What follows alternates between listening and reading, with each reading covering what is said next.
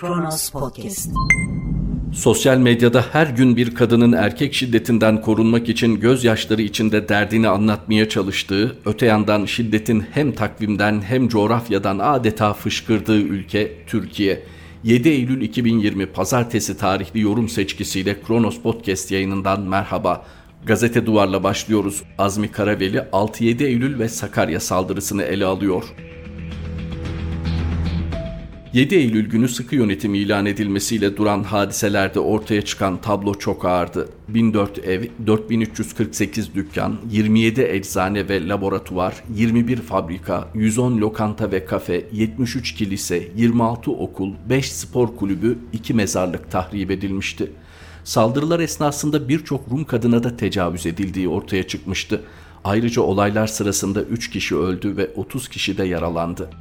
altı yedi Eylül pogromunun ardından altmış beş yıl geçti ve Sakarya'da Kürtlere yapılan iğrenç saldırı bize şunu gösterdi ki tarihten ders almayı geçtim, ırkçılık katlayarak, üzerine koyarak gitmiş ve ortaya sürdürülebilir devasa bir yapı bırakmış. bin dokuz yüz altmış dokuz yılında kurulan ve mevcut durumun önemli pay sahiplerinden olan parti, bugün Türkiye'nin en köklü kurumlarından biri olarak aldığımız her nefeste söz sahibi. Demokrasi, insan hakları adına idam cezası istemekten gurur duyan bu parti hayatımıza yön veriyor. Savaş çığırtkanlığı yaparak devletin gerçek, apaçık sahibi konumunda olduğunu her fırsatta bizlere hatırlatıyor. İktidarın büyük ortağı eşliğinde ülkeyi prodüksiyonunu üstlendikleri bir kudret şov programına çevirdiler.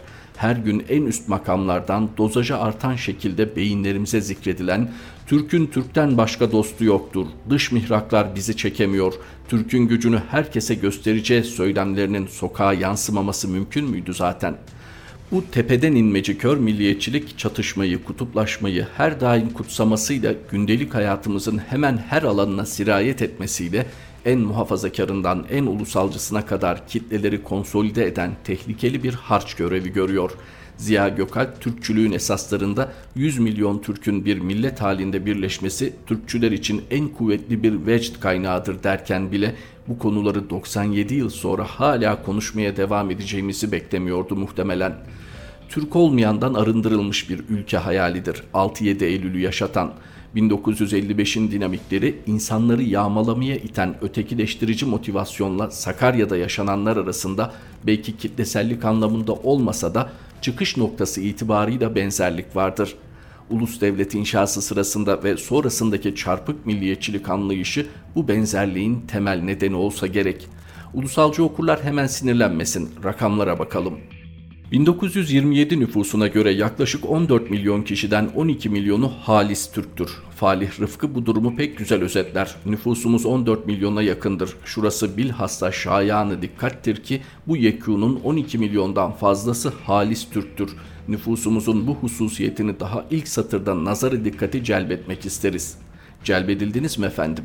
Yine bin dokuz yüz yirmi yedi nüfus sayımı sonuçlarına göre on bir milyon yedi yüz yetmiş yedi bin sekiz yüz on dört kişinin ana dilinin Türkçe olduğunu görüyoruz.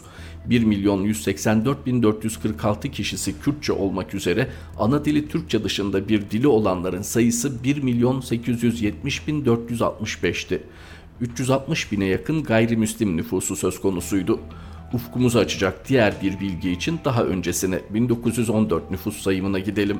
Sayım sonuçlarına göre on sekiz milyonda üç milyon gayrimüslim var ki bunun bir virgül yedi milyonu Rum. bin dokuz yüz yirmi yediye göre yüzde iki virgül altmış dört olan gayrimüslim sayısını bugüne taşırsak iki milyon olması gereken bu insanlar nereye gitti? Ne oldu onca insana? Bu sorunun cevabını Yunus Nadi bizlere yine bin dokuz yüz yirmi yediden veriyor. Nüfus için yapılan umumi tahririn verdiği netice bütün Türk milletine düğün ve bayram yaptıracak bir neticedir. Çünkü Türkiye'nin Türklerin olduğu şiarıyla yaşadık ve geçen doksan üç yılda bu politika sistematik olarak hep işlendi.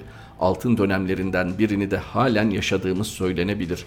bin dokuz yüz elli beşte, bin dokuz yüz altmış dörtte, bin dokuz yüz yetmiş dörtte başta Rumlara olmak üzere bu gerçek sürekli hatırlatıldı. Bugün geldiğimiz sonuç üç bin Rum nüfusu. Bunların daha üstünde olsa da bin dokuz yüz yirmi yedi ile karşılaştırılamayacak sayılarıyla Yahudi ve Ermeni cemaatleri. ne mozaiği ulanın temel devlet mottosu olduğu bir ülkede Çiğ milliyetçiliğin sokaktaki yeni hedefinin başka deyişle yeni Rumların Kürtler olmasından hepimiz endişe etmeliyiz. Sakarya'da yaşananları ya da neden sıklıkla Kürt ama iyi insan dendiğini anlamak istiyorsak bin dokuz yüz on beşe, varlık vergisine, altı yedi Eylül'deki tarihsel genlerimize, bin dokuz yüz yetmiş sekiz Malatya ve Maraş'a bakacağız. O kadar uzağa gidemem diyorsanız Diyarbakır cezaevinde yaşananları, Gazi'yi, Sivas'ı, Roboski'yi hatırlayacağız. Çünkü bin dokuz yüz elli beş olmasaydı ya da devlet hesaplaşmayı becerebilseydi belki de söz konusu örnekleri bu boyutta yaşamayacaktık. Bu yazıyı Sakarya'da yaşananların daha da sistematik hale alma ihtimaline karşı bir korkunun ifadesi olarak son derece klişe bir tarihe bakalım, ders alalım, milliyetçilerin gazına gelmeyelim saf önermesiyle bağlamak isterim. Arkaik bir milliyetçi zihniyetin sakatlığını iki bin yirminin dünyasında deşifre etmez ve idrak edemezsek Sakarya saldırısını iyi niyetle kınadığını düşünen bir tweetteki gibi yoğun şuursuzluğa düşeriz. Bu yaptıklarınızı Yahudiler yapmadı be. Azmi Karaveli'nin yazısını aktardığımız Gazete Duvar'dan bir güne geçiyoruz. Erk Acarer'de iki olay arasında bir bağlantı kuruyor. altı yedi Eylül'den Kürtlere saldırıya. A K P bir geleneğin demi, en koyulaşan hali. on beş gün önce gol attığımda omuzlardaydım. O günse kayalar ve boya tenekeleriyle karşılaştım. En kötüsü harçlık verdiğim çocuklar evime saldırdı. Kızlarım küçüktü, öldürmeye kalktılar. Çok sordular kim yaptı diye ama o gün de söylemedim, bugün de söylemeyeceğim. Fenerbahçe'nin efsanesi Lefter Küçük Andonyanis altı yedi Eylül'ü böyle anlatıyordu.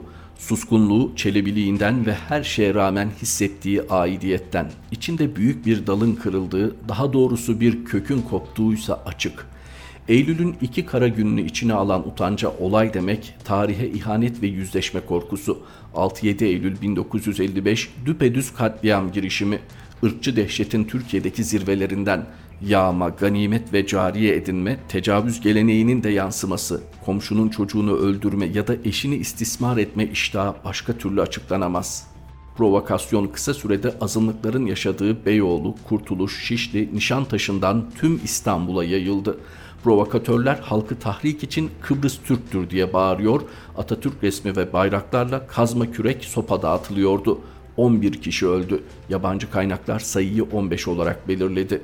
Balıklı Rum Hastanesi'nde altmış kadın cinsel saldırı nedeniyle tedavi gördü. Konuşamayanlar, konuşmayanlar vardı. Sayı çok daha yüksekti. Katliam girişimini Türk Gladyosu Seferberlik Tetkik Kurulu, o günkü Milli İstihbarat Teşkilatı olan Milli Emniyet Hizmetleri ve Demokrat Parti iktidarı hazırladı. Cumhurbaşkanı Celal Bayar, Başbakan Adnan Menderes, İçişleri Bakanı Namık Gedik, Dışişleri Bakanı Fatin Rüştü Zorlu, İstanbul Valisi Fahrettin Kerim Gökay her aşamada bilgi sahibiydi. Günümüz klişesiyle hepsi oradaydı. Dışişleri yetkilileri İngiltere'de Kıbrıs temaslarındayken Atatürk'ün Selanik'teki evinin bombalandığı iddia edildi. Türk konsolosluk yetkilisi bombayı olayları kışkırtmak için kurguladıklarını itiraf etmişti ama basın görmedi. Yaşananlar öncesi Hürriyet İstanbul'daki Rumların bağış toplayarak Enosis'e gönderdiğini yazıyordu. O günlerin yandaşı yirmi bin tirajlı İstanbul Express altı Eylül'de iki yüz doksan bin basıldı, her yerde dağıtıldı. Koşullar bugüne benziyordu. bin dokuz yüz elli beşten itibaren Demokrat Parti'nin zor günleri başlamış, ekonomi dibe vurmuş, iktidara güven zedelenmişti. Alman Dışişleri'nin bir raporunda on beş gün önce Demokrat Parti, muhalefeti kontrol amacıyla yedi Eylül'de İstanbul, Ankara ve İzmir'de sıkı yönetimi ilan etmeye karar vermişti. Katliam girişimi muhalefeti baskı altına almak için kılıf oldu. bin dokuz yüz elli altıdaki basın ve toplantı yasasına ilişkin kısıtlamaların gerekçesi altı yedi Eylül oldu. Rumlar Türkiye'den göç etti. Mallarının üstüne çökülmesi sermaye değişimi yarattı. altı yedi Eylül dönüştürülmeyen, bilakis bilerek ve isteyerek vandallaştırılan bir toplumsal kesimin inşa edildiğini de ortaya koyuyordu. Bin yıllık devlet geleneğine ve tarihsel sürece kabataslak bakıldığında değişen bir şey yok denebilir. altı yedi Eylül Yassıada Mahkemesi'nin can alıcı başlıklarındandı. Devlet zamanla akladı. Selanik'te bomba attığı iddia edilen siyasal öğrencisi Oktay Yerkin, bin dokuz yüz doksan ikide Nevşehir valisi yapıldı. O yıllarda Seferberlik Tetkik Kurulu'nda görevli olan ve bin dokuz yüz seksen sekiz doksan yılları arasında Milli Güvenlik Kurulu'nda genel sekreterlik yapan Sabri Yirmibeşoğlu, altı yedi Eylül için Amacına ulaşan muhteşem özel harp örgütlenmesiydi diyecekti. O günlerden bugüne değişen çok şey oldu demek de mümkün. Sakarya'ya Mardin'den iş için gelen Kürtlere yönelik saldırıda üç kişi sekiz kişi tarafından dövüldü. Kucağında çocuk olan kadına yumruk atıldı. Kürt emekçiye köpek sürüsü diye bağırıldı. Mağdurlara olay sonrası bu Kürt düşmanlığı değildir dedirtildi. Doğru, bu sadece Kürt düşmanlığı değil, aynı zamanda emekçi, kadın, çocuk düşmanlığı. Bir karede yer alanlar değişen nedir tartışmasına yanıt olabilir. A K P bir geleneğin demi, geldiği en koyu hali. Sakarya'da yaşanan ilk değil. İktidar cezasızlık uygulamaları sokağa etkileyen korkunç diliyle şiddeti ve nefreti körüklüyor. Kendinden gördüğü üniformalı ya da sarıklı tecavüzcüye ise sempatiyle yaklaşıyor. Kadını, çocuğu, emekçiyi, Kürdü, ötekini, azınlığı hiçe sayan, hatta yok etmek isteyen bir anlayış bu. Eskisinden farklı taraflarından biri artık gizleme ihtiyacı bile duyulmaması ya da toplumla alay ederek yok sayılması.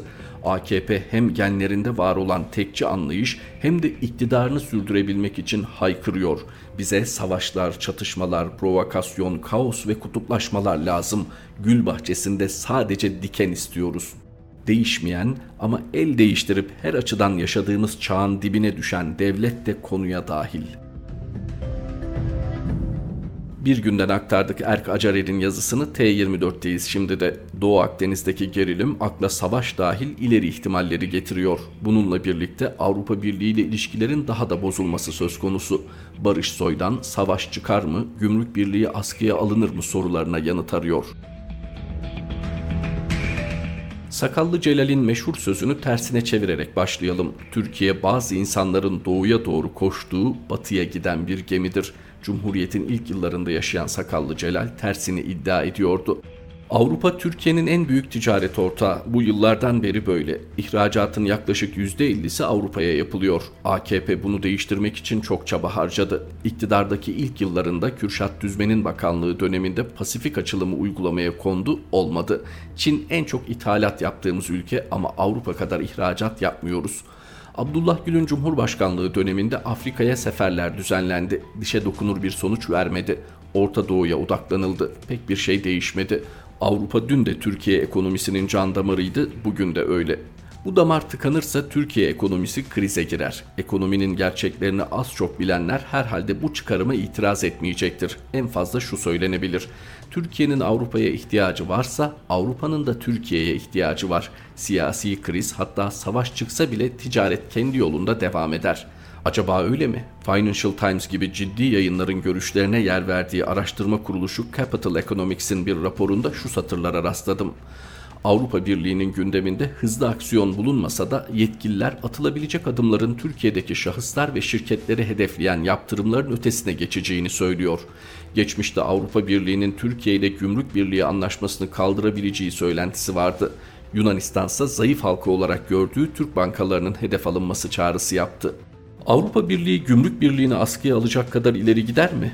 Ben bunun nükleer seçenek olduğunu ve Avrupa'nın kolay kolay başvurmayacağını düşünüyorum. Çünkü Türkiye ekonomisi Avrupa Birliği'ne göbekten bağlıysa Avrupa Birliği ekonomisi de bir noktaya kadar Türkiye'ye bağımlı. Alman şirketi Bosch'un en büyük beyaz eşya fabrikalarından biri Türkiye'de. Çerkezköy'deki bu fabrikaya az değil bir milyar avro yatırım yaptı. Bosch'un bir de Bursa'da otomotiv yan sanayi fabrikası var. Bu fabrikada kritik parçalar üretiliyor ve üretimin yüzde doksanı Avrupa'ya ihraç ediliyor. Almanya'nın Ankara Büyükelçisi Martin Erdmann iki yıl önce şöyle demişti. Bosch Türkiye bir hafta çalışmasa Alman otomotiv sanayi anında durur. Bosch bu kadar önemli bir fabrika için neden Türkiye'yi seçmişti? Çünkü Sakallı Celal'in düşündüğünün aksine A K P'den önce Türkiye ağır aksak da olsa batıya giden bir gemiydi. Cumhuriyet, çağdaş medeniyet seviyesi olarak kendine Avrupa'yı kerteriz seçmişti. Bunun sonucu olarak Avrupalı şirketlerin Türkiye'deki yatırımlarına sıcak bakıldı. Askerlerin şirketi Oyak'ın Fransız Renault ile kurduğu ortaklık bu yönelimin bir sembolü ve en önemli sonuçlarından biriydi. Sadece fabrika değil, finans tarafında da Avrupa Türkiye'ye büyük yatırımlar yaptı. Özellikle de İspanyol ve Fransız bankaları. Türkiye'de yaşanabilecek ağır bir krizden Avrupa bankalarının olumsuz etkileneceği ve böyle bir gelişmenin avronun dolar karşısında değer kaybetmesine dahi yol açabileceği kısa süre önce yazıldı, çizildi. Ekonomiler bu kadar birbirine bağımlıyken gümrük birliğini askıya almakta, savaşa kalkışmakta çılgınlık olur. Zaten piyasalar bunu bildiği için onca horozlanmaya, savaş çığırtkanlığına rağmen Türk lirasında sert bir değer kaybı yaşanmadı. Savaşın eşiğindeki bir ülkenin para birimi böyle mi olurdu? Öyleyse bu efelenmeler, yüksek perdeden atıp tutmalar da ne? İç kamuoyuna yönelik söylem gösterisi, ekonomik krizde giden oyları geri getirebilmek için ekonomiden umut olmadığına göre sertlik gösterilerine, radikal adımlara ihtiyaç var. Ayasofya, idam gibi. Kemerlerinizi bağlayın. Ufukta ekonomik düzelme görünmüyor. iki bin yirmi üç seçimlerine dek sanırım bu havada gideceğiz. Barış Soydan'ın yazısıydı. T yirmi dörtten sonra Evrensel'deyiz. Türkiye'nin pek mühim konuğunun ziyareti ve programları tartışılıyor hala. Alttan üste yargı başlığıyla Şebnem Korur Fincancı da ele alıyor konuyu. Memleket satına yayılmış koyu bir sisin içinden belli belirsiz bir silüet olarak geçip gitti Avrupa İnsan Hakları Mahkemesi Başkanı Robert Spano. Bir üst mahkeme yargıcının devletin yürütme erki davetiyle o ülkeyi ziyaret etmesinden tutun da binlerce akademisyenini hiçbir yargı süreci işletilmeden ihraç etmekte en küçük tereddüt yaşamamış üniversitelerinden birinden fahri doktoru alabilmesine, gelişinden birkaç gün önce adli yıl açılış konuşmasında yürütmenin başındaki parti liderinin henüz yargılama aşamasında bir dosya üzerinden dosya kapsamındakilerin terörist olduğunu ifade eden konuşma yapabildiği bu ülkedeki her adımının içeride çoktan yitirilmiş yargı bağımsızlığını uluslararası düzeyde de böylece yerle yeksan eden durumuna bakmadan iktidardaki kişiler mahkemeleri kontrol edemez. Kanunlar sadece halka değil, aynı zamanda gücü elinde bulunduranlara da her an uygulanabilmelidir. Kanunun üzerinde hiç kimse yoktur deyivermiş. İnsan Hakları Derneği kendisine bir çağrı yapmıştı gelmesinden bir gün önce. Türkiye'nin tüm olumsuzluklara rağmen insan hakları alanında çok gelişmiş ve dinamik bir sivil toplum örgütlenmesi mevcuttur. Türkiye'ye yapacağınız ziyaretin gerçekten faydalı olması için hükümet yetkililerinin yanında geniş hak ihlali mağdurlarının sesini duyuracak sivil toplum örgütlerini dinlemeniz hayati bir önem taşımaktadır. Avrupa Konseyi İstanbul Sözleşmesi'nden çekilmenin tartışıldığı bu günlerde buna karşı sözleşmeyi savunan kadın örgütleri, gözaltında kaybedilen çocuklarını arayan ve gösteri hakları yasaklanan cumartesi anneleri, yedi bin iki yüz kırk dokuz sayılı kanunla çoklu baroyu düzenleyen ve savunma hakkına aykırı düzenlemeler içeren yasaya karşı çıkan baroları, adalet ve hak savunuculuğu yapan ve bu uğurda hapishanelere atılan ve açlık grevi yapan avukatların derneklerini örnek olarak verebiliriz. Bu amaçla kamuya ve medyaya açık bir ortamda sivil toplum örgütlerinin sorularını cevaplayacağınız bir toplantıyı örgütlemek için geç olmadığını düşünüyoruz. Yanıtsız kalsa da çağrıda bilinen ve kendi kurumları tarafından belgelenmiş ihlalleri anmış. Türkiye'de son yıllarda insan hakları alanındaki kötüleşme başta Avrupa Konseyi organları olmak üzere bağımsız gözlemciler tarafından tespit edilmiştir. Venedik Komisyonu on altı Nisan iki bin on yedi tarihinde gerçekleşen referandumla değişen anayasanın yargı bağımsızlığını ne derece tehdit ettiğini ayrıntılarıyla açıklamıştır. Yine Venedik Komisyonu olağanüstü hal kanun hükmünde kararnamelerinin, sokağa çıkma yasaklarının, sulh ceza hakimliği sisteminin, seçilmiş belediye başkanlarının yerine kayyım atanmasının, internet sansürünün, ifade özgürlüğünü sınırlandıran ceza mevzuatının demokrasi ve insan haklarına ilişkin yarattığı tahribatı raporlarıyla ortaya koymuştur. Avrupa Konseyi'nin bir diğer insan hakları organı olan komiserlik makamı da Türkiye'de yükselen otoriterliğin yol açtığı sorunları yakından takip etmektedir. Bir önceki komiser Nils Muznieks, Türkiye'de insan hakları alanındaki gerilemeyi rapor ve memorandumlarıyla tarif etmiş, Muznieks'in halefi Dunja Mijatović de bu sene yayınladığı raporla Türkiye'de yargıya ilişkin sorunları ve insan hakları savunucularının karşı karşıya olduğu baskıyı tüm detaylarıyla ortaya koymuştur deyip başkanı olduğu mahkemenin önünde bekleyen dosyalar da düşünüldüğünde bu ziyaretin olanlara göz yumduğu, onay verdiği anlamına gelebileceği belirtilmiştir. İnsan Hakları Derneği'nin bu anlamlı çağrısında yer alan Türkiye sadece siyasi iktidardan müteşekkil değildir. Mahkemenizin önünde bir yanda hak ihlalcisi olduğu iddia edilen siyasi iktidar, bir yandaysa hak ihlallerinin mağduru olan insanlar vardır ifadesi, bu ziyaretin neden bir üst mahkeme başkanı tarafından yapılmaması gerektiğini açıkça anlatmaktadır. İktidardaki kişiler mahkemeleri kontrol edemez mi demiştiniz? Evrensel'den aktardığımız Şebnem Korur Fincancı imzalı satırlar bu birlikteliğimizdeki son paylaşımımızdı. Mehmet Şahin yeni yorum seçkimizde Kronos Podcast yayınında tekrar buluşmak üzere. Hoşça kalın. Kronos Podcast.